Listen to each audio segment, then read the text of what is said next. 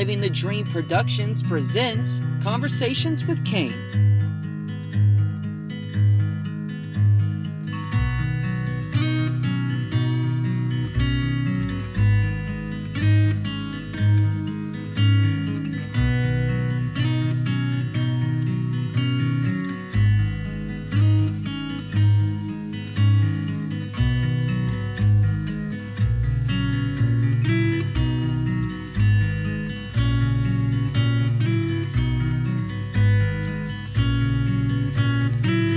Everybody, and welcome to another fantastic episode of Conversations with Kane. I am your host, Kane Jones, and with this podcast, I set out from the beginning. This is season two, and from the beginning, the very first episode of season one, I had the vision of having, you know, guests on because I thought having conversations with amazing people that could, you know, share their story, give their perspectives and insights um, you know, I thought that what better way to to collaborate and to have these people on and have um, creative discussions. And so, without further ado, this is episode 19. My guest for this episode, Talar. Can you hear me? Yes, I can hear you, Kane. Awesome. Thank you for doing this, first and foremost. Yeah, no problem. Thanks for inviting me. I I enjoy talking to interesting people and sharing my story and um, infotainment is Mhm. is my jam. I enjoy that. Well, if you, uh, on that note, if you could tell me a little bit about yourself to start off. Sure. Um, I well, let's start at the beginning. I uh, was born in Beirut, Lebanon, a few months before the Civil War to Armenian parents. Wow. I'm Armenian and I speak Armenian fluently, uh, but I've never been to Armenia, which is kind of the result of the Armenian genocide. Everybody kind of got dispersed um, during that time. And some fun facts about my family no, there's only four of us from my nuclear family, and we are not born in the same country. All four of us are born in a different country Wow. And so I, um, I shortly after was I was born, I uh, moved to Saudi Arabia with my parents, where my dad had gotten um, a teaching position for Aramco, the Arabian American Oil Company, and their thought was that they would spend a few years there in Saudi Arabia making American dollars. I remember that was such a big deal. We're Mhm. going to make American dollars because Right. the Lebanese lira was pretty worthless. E- Mm. Even even more so now, but even then, you know, it, it wasn't worth that much. Okay. So they figured spend a few years making some good money, American dollars, didn't even have to pay taxes on it, um, and then return to Lebanon to, you know, raise their family. Well, you know, nobody expected that civil war to last. I think it was 15 years or so. Um, so I grew up in Dhahran, Saudi Arabia. My ethnic background being Armenian, my citizenship was Lebanese, but I grew I was raised an American because I grew up in an American compound. I went to private American schools, and that was based on my uh, father's employer. So I had a lot of identity issues when I was younger because we'd go back to Lebanon to visit, and family there would say, "Oh, the Americans are here." I'd never even been to America at the time. Mhm. Um, so, so it was kind of interesting. And the uh, private American school I went to, Dhahran Academy, it only went until the ninth grade. After that time, my parents were going to have to send me to boarding school. Um, and my parents were not going to send a 12 year old to boarding school in some other country. So they started thinking about where they're going to relocate to. I mean, had it not been for our school system, I think my parents would have stayed there. Um, I have other friends I went to school with, their parents are still there, um, you know, doing really well for themselves. But my parents um, made um, it a priority that my brother and I would have opportunities growing up. And the decision was going to be between Australia, where we had family, or America in California. Ultimately, they decided Southern California. uh, we we emigrated, and it was uh, a cluster Mm. because we'd relied on family who um, we'd been sending money to to secure our green card and secure um, business that my parents were going to buy. Because even without a work permit, apparently they'd be able to purchase a business for some income. The business had already been sold when we arrived to someone else, and they hadn't told us. Green card was nowhere to be seen, um, and so it was it was a difficult situation. And um, ultimately, my dad was able to secure uh, sponsorship through a private Armenian school that he worked for and um, that's how we ended up getting our green card. I later uh, went on um, to college in California. Went to UC Irvine, Anteater. Um, before starting college, or actually it was the first year, I was 18, I started my legal career as a file clerk at a national employment law firm called Fisher and Phillips. And through my work there, I decided I wanted to become an employment lawyer. hmm And, um, you know, I, I was a naive college student. I, I wanted to make a difference in the world. Uh, and I felt like being a management side employment lawyer, I could actually help the victim before there was a victim, that I would be on the inside and that the companies would listen to my advice. And, and that's how I was going to help employees and the greater good. Um, went on to law school in San Francisco. Um, after graduating, I went to another law firm for a couple of years and then returned back to Fisher and Phillips as an associate, later becoming a partner. And then I left about 10 and a half years ago to work in house for um, one of my clients, and that is Vista Ford at Lincoln in Southern California. I am still working for them, um, and I am grateful every single day uh, that I have such a wonderful job. So I don't know if that was five minutes or 10 minutes or 20, but that is my life in, in a nutshell. And Wow. then there's a lot of in between. That's a lot, but it's it's so fascinating to me. It really is, and I gen- genuinely mean that as well. Um, I was looking at your uh, your LinkedIn uh, bio. Um, I was just curious what general counsel by day means. Could you explain that? Oh, yeah, of course. Uh, general counsel, I I'm general counsel for Vista Ford Lincoln dealerships in Okay, Southern okay. California. So I am their lawyer. Right. I, I, I work for them in house, and my title is general counsel.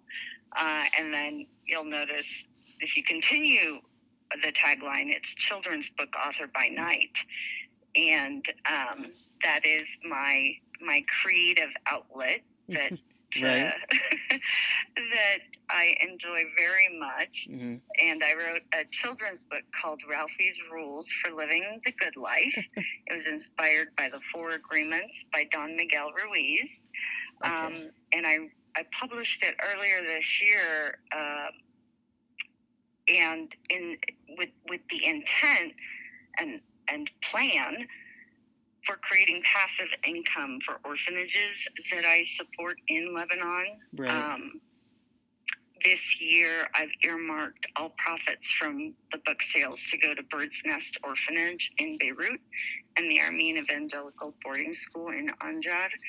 Um, and the reason I started supporting uh, these orphanages is um, because my father died in 2006 in Lebanon Mm. and I I um, very much sympathize with Mhm. anyone who Sure. has to deal with the loss of a parent. Sure. I, I, don't think it is.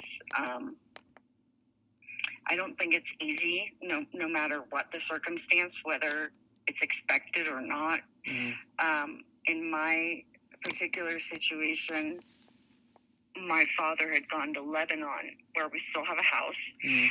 and he would go every year to visit his family. He'd go in the spring and he'd come back by October for my birthday. In 2006, he left Um, I think it was March or April, and then July 13th, uh, war broke out after Mhm. Hezbollah had kidnapped three Israeli soldiers. Wow. Um, and my my dad was still in Lebanon. Uh, the U.S. was evacuating Americans out of Beirut. He was in the mountain village of Anjar in the Bekaa Valley, um, which is closer to the Syrian border. And so it's not like it was very easy for him, you know, to get to Beirut, even though under normal circumstances it would be an hour drive. But when there's a war going on, bombs left and right, Mhm. that that hour drive is is quite a bit, and Right. not to mention the fact that I mean, we we were accustomed to war for better or for worse. Uh, we used to go back to Lebanon when we were living in Saudi Arabia when the civil war was going on, and it wasn't a big deal. I mean, it was like you know doing any kind of trip here in the United States. I, I grew up flying into Damascus and then driving into our uh, village, even while there was a civil war going on.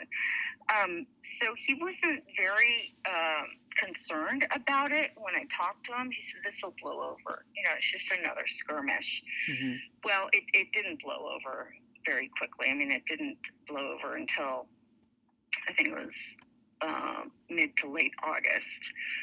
During that time, my father fell ill and um, he was taken to a hospital, but the hospital turned him away because the doctors had fled.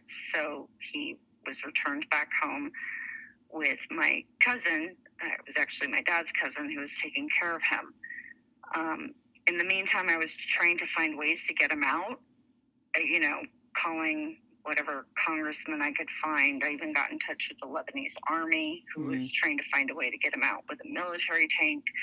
Um, and none of none of those things panned out. And then I got a call from my dad's cousin one night saying, "Your your dad's not being forthcoming with you. He's on his deathbed, and if you want to see him before he dies, you need to come here right now." And and I had no idea. I mean, when my dad said he'd gotten sick and wanted to come home, I didn't know it was that bad. Um, but uh, I I didn't question what Mm. my cousin said. And uh, the next day, I was on a flight to Damascus with my mom and my brother. Um, and it was miracle after miracle. Um, trying to get into a country that's in the middle of a war is very difficult, just FYI for Mhm. anybody listening. Um, that's a part of my humor coming through. My I contacted my travel agent, Suzette Jordan Passmore, who has since passed away. Um, and I told her, I said, I need three tickets to get into Damascus by tomorrow. And she said, I don't know if that's going to be possible. But she delivered. Each ticket was $5,000, and I would have paid anything for it. We flew into Damascus.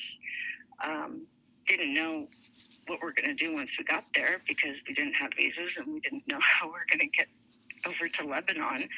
But there was a man standing there with my name on it, and my mom says to me, Were you expecting someone? I said, No. she said, Who is that? I said, I don't know. So I went up to him and I said, I'm Talar. And he explained that his employer, whose niece was my college uh, friend, had sent him to the airport after finding out what we were going through to help us get out. Um, and I was not expecting this. I had no idea. Mhm. So he got us through the airport without anyone asking for papers, drove us to the border. Um, we had to get out of the car and then walk across the border because it had been bombed out, so no cars could get through. He accompanied us to the other side of the border in Lebanon and found us another driver to take us the rest of the way. We got to our house. My dad was still alive and alert, but just emaciated. His, you know, there's nothing left of his body, and he had an oxygen tank. And uh, he died 12 hours later. But you know, I I got to um, be with him in his, you know, in his final moments, and Mhm. um, that was really, really important to me. One of my biggest fears was my dad dying alone because that's what had happened to my grandfather, his father. And um, it would, you know, it was just, I, felt like it was just heart wrenching. Mm-hmm. And I, I just, I couldn't, I don't know if I could have lived with myself if, if I hadn't made it over to him. So I'm so grateful. Mm-hmm. I mean, I, it was a sad experience, but I I'm so grateful, you know, mm-hmm. that, that I got sure. to be with yeah. him, that that is really what I focus right. on. Um, and so to keep his memory alive, because I, I don't want to forget him and I don't mm. want the world to forget him. Right. I raised money for uh, the orphanages there in Lebanon in, in his honor and that is amazing. Trying to you know make a make a difference the the little bit that I can. So the the proceeds from Ralphie's Rules uh, go to those two orphanages this year. And I, I also run the Salt Lake City Half Marathon every year and pick mm-hmm. a project at one or two of the orphanages um, to donate the money. And in the past, you know, it's been to fix vehicles, to um, create, you know, renovate a new room, one thing or another. Um, but this year it's they just need food. Mm-hmm. So everything I raise will just go towards their monthly food budget, and um, yeah, so that's that's what's going on in my world. Incredible. Um, what a story. I mean, I'm I'm blown away right now. Um, I mean, you are solely the reason for me doing this show because I, um, for those that are willing like you to open up like that, um, to have people on like you, um, to share their story is what I set out to do from the start, you know. And now everyone's not as willing to open up like you are. I mean, some people are, but not everyone. And so, yeah. uh, I sincerely thank you for sharing that story. It's incredible. Yeah, no, I, I appreciate it. I I think um, everybody has a story worth mm-hmm. sharing. Mm-hmm. Right. Um, I, I, don't fault anybody who isn't comfortable sharing it. Um, I just hope that it isn't because of fear that it's not a worthwhile right story. Mm-hmm. You know, uh, I don't think I don't think we're in competition with one another. I think there's a reason that every single one of us are here on Earth, mm-hmm. and we have a purpose. And um, I think the the colorful, beautiful, hard stories that we have all have a purpose and a reason. And you know, I, I think that we can learn a lot from one another. Mm. Well said. Um, with that, um, we'll uh, wrap up. I do want to um, some to kind of conclude here um, with wishing you a belated birthday. I saw on the highlights down there on LinkedIn that you just had a birthday on the 22nd. So happy birthday. Well, thank you. Yes, I did. 47 years around the sun. Very grateful for it. Um, and if I may make just a quick little pitch and ask, um, the, the children's book that I referenced is available on Amazon. Yes. It's called Ralphie's Rules for Living the Good Life. It's available uh, on Kindle ebook if you want to get it that way, or the hard copy is beautiful. The publisher did a great job. Mm-hmm. Um, my illustrator for the book is a woman in Armenia. I, I was looking for ways to try to keep them employed and right. you know give opportunities. I do have a second book available. Um, not yet available, but it is coming out that I wrote with my eight-year-old son. It's the second book in the series, awesome. and hopefully that'll be available next year. But please uh, take a moment, either purchase the book yourself or, or share it with others, and please write a review. That would be so very helpful and help me accomplish my goal of creating a passive source of income for these orphanages. Thank you. Amazing. Uh, once again, Talar, thank you for being here. Um, it's been an absolute pleasure to have you on. Thank you so much. Thank you, Kane.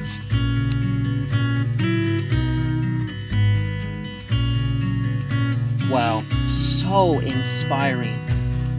what a story! What an amazing story!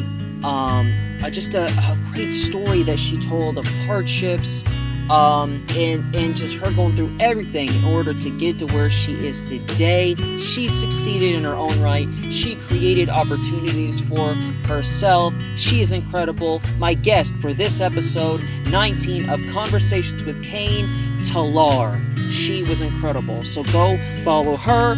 Go pick up her book. Buy it. Ralphie's Rules. Another plug for that. I mean, she is just amazing. Um, author, incredible businesswoman, and a mother. I mean, she's amazing. So go follow her. Once again, big shout out to her for coming on, and follow me, Kane Jones. Um, my handle is at DatFlyDrummer on all platforms and or Kane Jones. And make sure you follow me for more episodes and more content of conversations.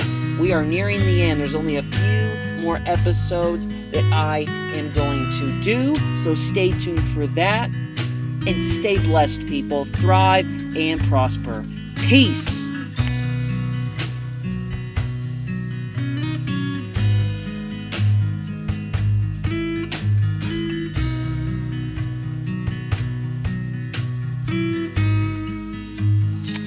This has been a Living the Dream production. Production.